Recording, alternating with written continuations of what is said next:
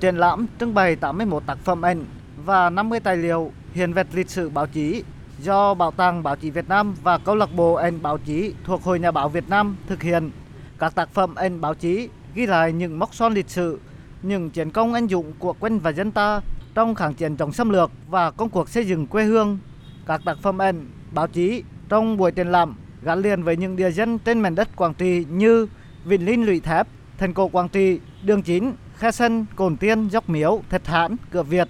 Đây là những địa chỉ đỏ không bao giờ phai mờ trong ký ức của các thế hệ người Việt Nam.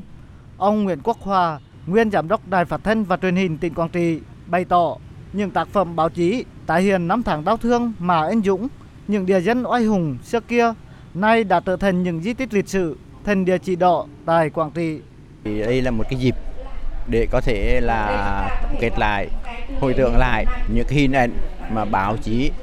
đã đề cập đến trong cái cuộc chiến tranh hết sức là oanh liệt của quân và dân Việt Nam trên địa bàn tỉnh Quảng Trị.